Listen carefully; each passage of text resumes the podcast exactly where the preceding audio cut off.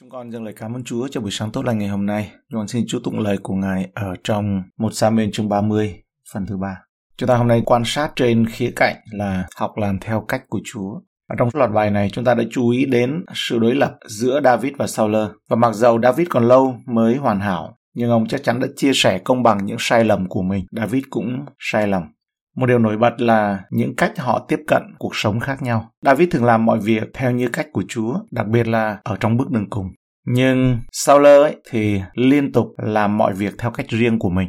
Trên thực tế, toàn bộ lý do Đức Chúa Trời tước vương quyền khỏi Saul trong một Samuel chương 15 là bởi vì ông không vâng lời, từ chối làm theo cách của Chúa. Khi mà Chúa truyền lệnh cho Saul tiêu diệt người Amalek ấy, thì Saul từ chối, làm nửa vời.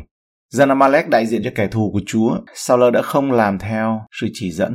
Bây giờ David ở trong chương này đuổi theo người Amalek và cho đến sử ký chương 4, một sử ký chương 4 câu 43 khi mà số ít dân Amalek còn lại cuối cùng bị xóa sổ ở dưới thời trị vì của Ezechia, chúng đánh người Amalek còn sót lại rồi ở đó cho đến ngày nay.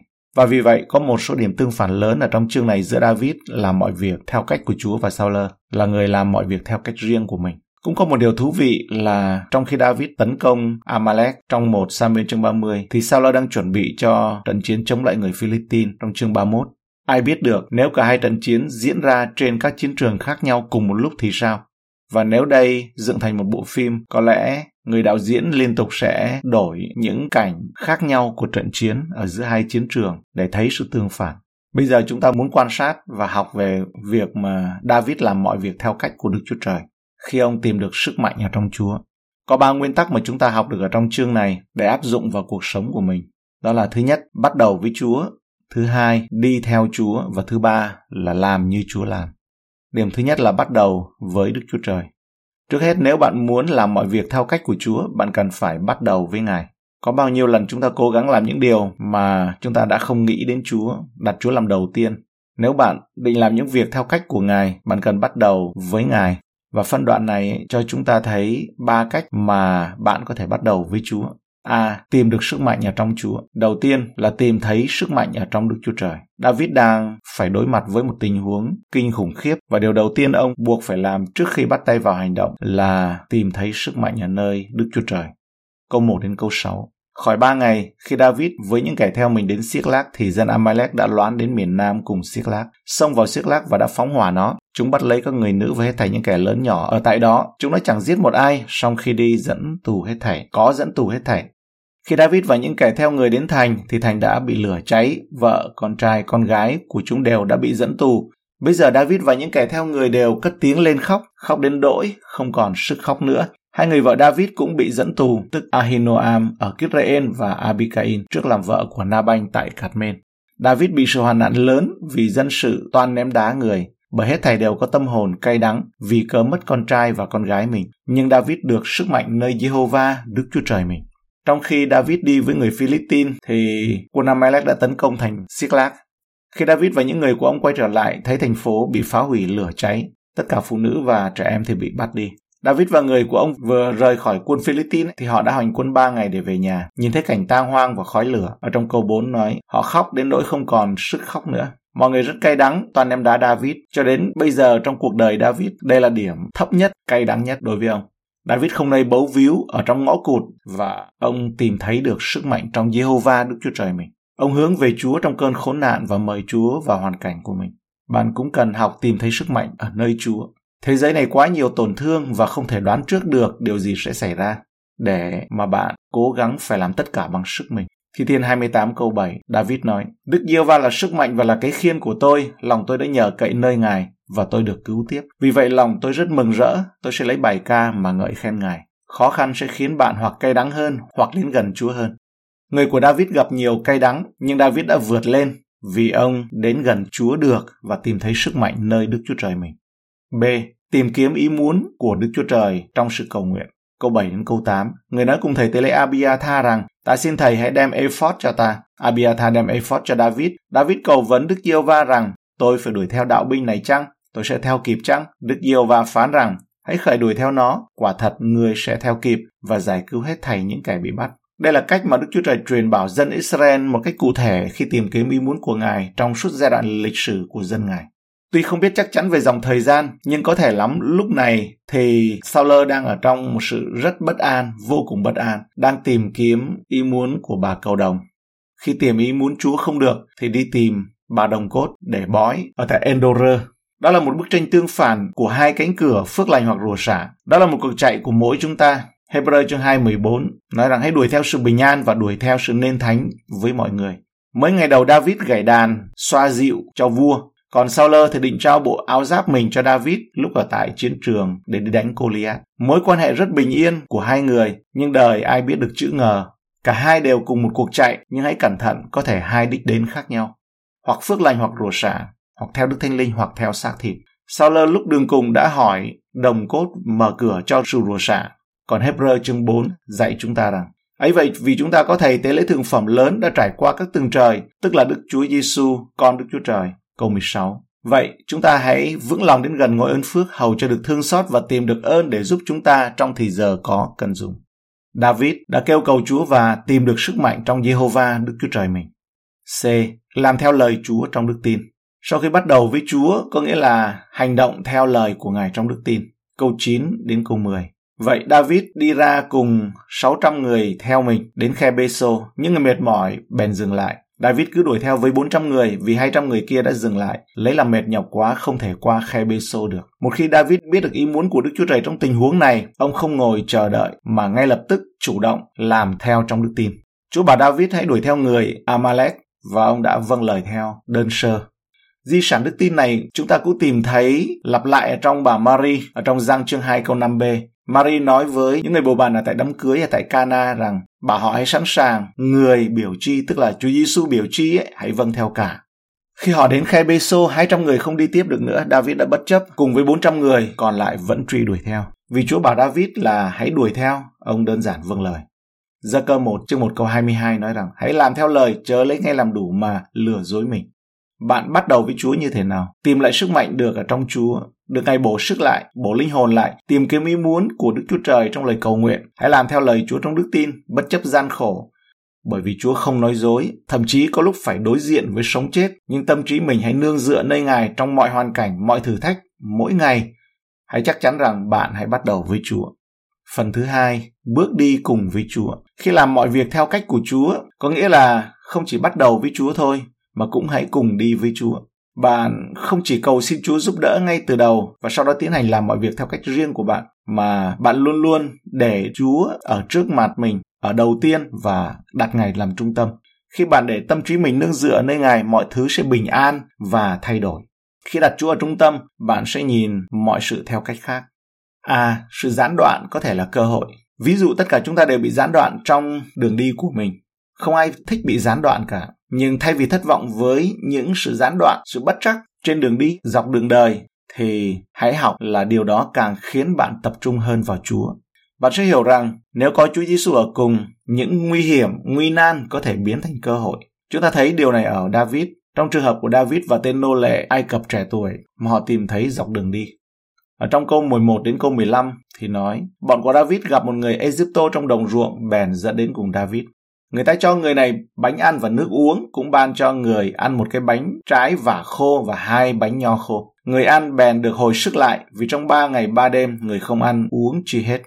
David hỏi người rằng, người ở với ai và ở đâu đến? Người thưa rằng, tôi là một người Egypto trẻ tuổi, làm tôi tớ của một người Amalek, chủ tôi bỏ tôi đã ba ngày rồi vì tôi đau. Chúng tôi loán đến đất miền nam của dân Kerithit, địa phận Juda và đến đất phía nam Caleb. Và chúng tôi đã đốt xiếc lác. David hỏi, người hướng dẫn ta đến cơ binh này chăng? Người đó thưa rằng, hãy chỉ danh Đức Chúa Trời mà thề cùng tôi rằng, ông sẽ chẳng giết tôi hoặc nộp tôi cho chủ tôi, thì tôi sẽ dẫn ông đến cơ binh đó. Thay vì quá chú tâm vào nhiệm vụ của mình, họ đã tiếp nhận một kẻ sắp chết. Họ cung cấp thức ăn cho anh ta và nước uống. Họ không quá căng thẳng đến mức bỏ qua sự nhân từ và cứu vớt kẻ khốn cùng. Họ không nói để chúng ta lo xong việc của mình rồi sẽ trở lại cứu người sau. Nhưng bất ngờ là khi kẻ nô lại được phục sức lại, hóa ra anh ta lại là chìa khóa của sự chiến thắng, đã dẫn quân của David đến tại hang ổ của kẻ thù. Thay vì truy đuổi vô phương, vô định, tốc lực, nhưng trong sự quan phòng, tể trị của Đức Chúa Trời ở trong hướng đi, thì đích đến ấy, thì nó lại nằm ngay dọc đường đi. Nó nằm ở trong sự cứu rỗi của một kẻ gặp nạn dọc đường mà không ai biết. Khải tượng Chúa ban không hề viển vông, rất cụ thể mà lại bất ngờ và kịch tính và hồi hộp nữa. Nếu David lo đuổi theo cho kịp để nói rằng làm việc này sau thì chắc câu chuyện sẽ viết một cách khác.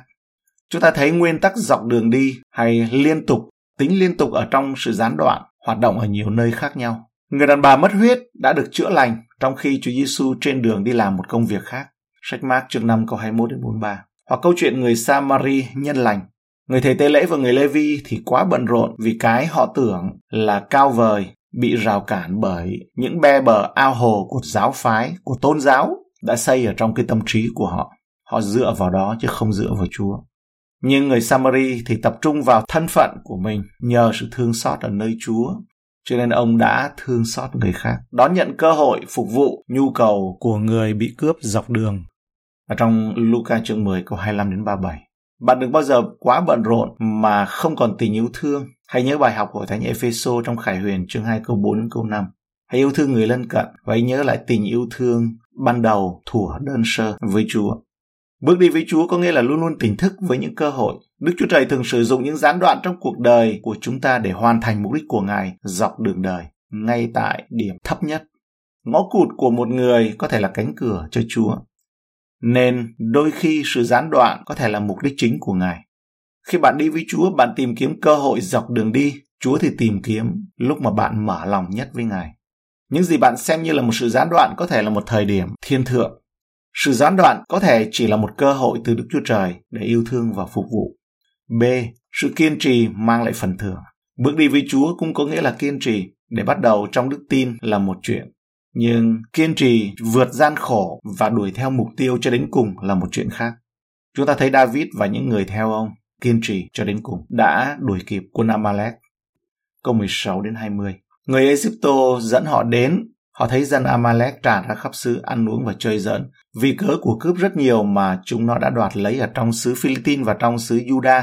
David đánh chúng nó từ tảng sáng đó cho đến chiều ngày sau, trừ ra 400 người trai trẻ cưỡi lạc đà chạy trốn thì chẳng một ai thoát khỏi. David thâu lại mọi vật dân Amalek đã cướp lấy và cũng giải cứu hai vợ mình nữa. Chẳng thiếu một ai, hoặc nhỏ hay lớn, hoặc gái hay trai, hoặc là một phần hóa tài nào mà dân Amalek đã cướp lấy. David đem về hết thảy, người cũng bắt lại bò và chiên quân lính của David đi đầu bầy này mà nói rằng này là của David bắt được. Đây không phải là một cuộc chiến dễ dàng, họ đã rất mệt mỏi nhưng họ vẫn kiên trì và cuối cùng đã chiến thắng. Họ phục hồi được mọi thứ mà quân Amalek đã cướp đi, đoạt lại được vợ và con cái, được những người vợ và con cái và tất cả tài sản và các đàn gia súc. Kinh nhanh cho chúng ta biết rằng sự kiên trì sẽ đem lại phần thưởng Gia cơ chương 1 câu 12 Phước cho người nào bị cám dỗ vì lúc đã chịu nổi thử thách rồi thì sẽ lãnh bao triều thiên của sự sống mà Đức Chúa Trời đã hứa cho kẻ kính mến Ngài. Đi với Chúa có nghĩa là bạn mang Chúa đi theo cùng trong mọi việc bạn làm. Khi bạn làm điều đó, bạn sẽ nhìn mọi thứ khác đi. Bạn sẽ hiểu rằng có sự gián đoạn. Bạn sẽ hiểu rằng sự gián đoạn có thể là cơ hội. Và bạn sẽ kiên trì vượt qua thử thách khi biết rằng sự kiên trì sẽ mang lại phần thưởng. Như dân Israel đem theo liều tạm luôn luôn ở trong đồng vắng. Chúng ta được kêu gọi hãy mặc lấy đấng Christ và thân thể chúng ta là đền thờ của Đức Chúa Trời trong Đức Thánh Linh. Chữ đền thờ ở đây cũng có nghĩa là số nhiều, có nghĩa là không chỉ về một cá nhân thôi, mà là khi chúng ta họp lại thì chúng ta là đền thờ trong Chúa, là hội thánh của Ngài. Không phải giáo phái, mà là dân sót của Ngài trong ngày cuối cùng, giống như là Noe là hy vọng cuối cùng của loài người. Nhờ trong sáng thế kỷ 6 và tàu cứu rỗi của ông, thì Chúa Giêsu Christ và thân thể của Ngài, hy vọng của chúng ta. Phần thứ ba, làm theo giống như là Chúa làm. Làm mọi việc theo cách của Chúa có nghĩa là bạn bắt đầu với Chúa. Bạn đi với Chúa và cuối cùng bạn làm giống như Chúa làm. Đó là những gì David đã làm trong chương 30 này. David bắt đầu với Chúa, ông bước đi cùng với Ngài và rồi cuối cùng ông làm giống như Chúa làm. A. À, thể hiện ân sủng với người khác. Đầu tiên David nhân từ với người khác, với người lân cận. Câu 21 đến 25. David trở về cùng 200 người trước kia bị mệt nhọc quá, theo người không nổi mà người đã để gần bên khe Bê-xô 200 người ấy đi tới đón David và đạo binh theo người. David lại gần hỏi chúng mạnh giỏi chăng? Nhưng hết thảy kẻ hung ác, kẻ côn đồ ở trong bọn David cất tiếng nói rằng bởi vì chúng nó không đi cùng chúng ta, chúng ta sẽ không nhường cho chúng nó một phần của cải nào mà chúng ta đã lấy được, chỉ trả lại vợ và con của mỗi người mà thôi. Chúng nó hãy dẫn họ mà đi đi. Nhưng David đáp rằng, hỡi anh em chớ làm như vậy về vật mà Đức Giê-hô-va đã ban cho chúng ta. Ngài đã gìn giữ ta phó cho ta đạo binh đã đến đánh chúng ta. Vậy ai theo lời định ước của các ngươi được? Phần của kẻ ra trận và phần của kẻ giữ đồ vật phải bằng nhau. Chúng sẽ chia cho nhau vậy. Kể từ ngày ấy, David lập điều đó làm luật lệ trong Israel hãy còn đến ngày nay. Những kẻ gian tà còn có tên là Belial ấy, mà sau này đó là hình ảnh của Satan. Không muốn chia sẻ bất kỳ chiến lợi phẩm nào với những người yếu đuối, yếu đức tin, kém cỏi và mệt nhọc. Nhưng David thì không làm như vậy, thậm chí là David hỏi thăm họ có mạnh giỏi chăng? David đã hỏi thăm, David có tâm lòng của một người chăn chiên. Nếu Chúa xử nhân từ với chúng ta, chúng ta có nên tốt lại với người khác không? David đã nhìn theo quan điểm là trận chiến của Chúa, chiến thắng của Chúa và chiến lợi phẩm cũng là của Ngài. Tất cả những gì bạn có đều là quà tặng của Ngài. Hãy rộng lượng nhân từ đối với người khác. Điều này đặc biệt đúng khi nói đến sự tha thứ. Ephesos chương 4 câu 32. Hãy ở với nhau cách nhân từ đầy dẫy lòng thương xót, tha thứ nhau như Đức Chúa Trời đã tha thứ anh em trong đấng Christ vậy. Không phải vì họ xứng đáng hay là không, mà là vì chúng ta cùng thuộc về nhau cùng trong một thân thể của đấng Christ. Phần này bị bỏ qua thì cả thân thể bị bỏ qua. Phần này bị đau thì cả thân thể đều bị đau. Bạn có thể cảm thấy mình và một phần bị tắc nghẽn giống như mạch máu vậy. Bạn có thể cảm thấy mình giống như một trong những người mệt mỏi ở khe bê xô. Chúa biết điểm yếu của bạn. Bạn là một phần của đội hình và chúng ta sẽ cùng nhau chia sẻ chiến thắng dọc đường về thiên quốc. B. Hãy rộng lượng với người khác. Câu 26 cho đến 31.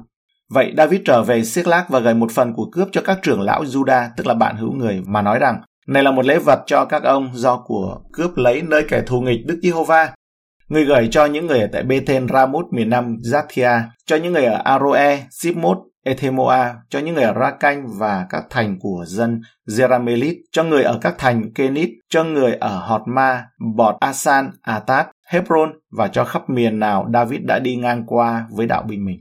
Đức Chúa Trời đã rộng lượng với David và vì vậy David cũng rộng lượng với những người khác. Ông đã chia sẻ chiến lợi phẩm với các thành Juda khác. Khi Phaolô khuyến khích người Corinto rộng lượng, trước tiên ông nhắc họ về sự rộng lượng của Đức Chúa Trời đối với họ.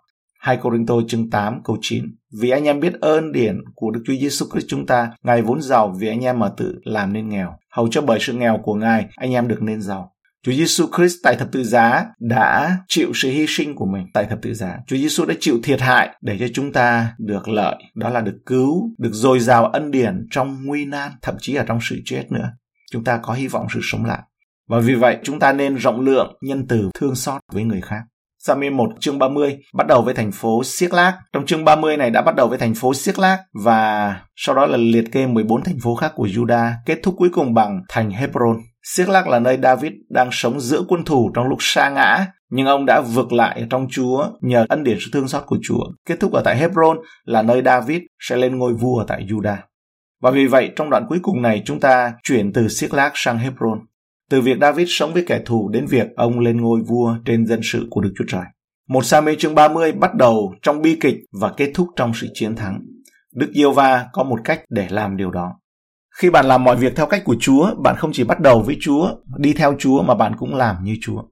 Đức Chúa Trời đã bày tỏ ân điển với bạn, vì vậy bạn hãy thể hiện sự thương xót và làm ơn cho người khác. Đức Chúa Trời đã rộng lượng với bạn, bạn cũng hãy độ lượng và bao dung với người khác. Bạn hãy làm như Chúa làm. Kết luận, những hành động của David ở trong chương này cho chúng ta thấy một hình mẫu để mọi việc làm theo cách của Chúa như thế nào. Mặc dầu khi cuộc đời rơi vào vực thẳm. Khi làm như vậy, David một lần nữa là hình bóng cho Chúa Giêsu. Chúa Giêsu phán ở trong răng 6 câu 38 Vì ta từ trên trời xuống chẳng phải để làm theo ý ta, nhưng làm theo ý đấng đã sai ta đến. Chương 5 câu 19 Quả thật, quả thật ta nói cùng các ngươi, con chẳng tự mình làm việc gì được, chỉ làm điều chi mà con thấy cha làm, vì mọi việc cha làm con cũng làm y như vậy. Vì vậy bạn có một sự lựa chọn hôm nay, bạn có giống Sauler, người đã làm mọi việc theo cách riêng của mình để kết thúc ở tại Endor, gặp bà bóng ở trong sự tối tăm và nhận sự của trách và sự định đoạt số phận là chết trận một cách thê thảm. Hay là bạn sẽ giống như David, người làm hình bóng của Chúa Giêsu Christ đấng đã chịu mọi việc theo cách của Đức Chúa Trời. Cách của Chúa luôn luôn là tốt nhất bạn hãy học cách làm mọi việc theo như cách của Ngài. Cảm ơn Chúa, đây là bài học ở trong chương này. Cho chúng ta học theo những nguyên tắc mà David đã học ở nơi Chúa. Và như ông kết luận ở trong Thi Thiên 18 câu 28 rằng Chúa thắp ngọn đèn tôi, Jehovah Đức Chúa Trời tôi soi sáng trong nơi sự tối tăm tôi.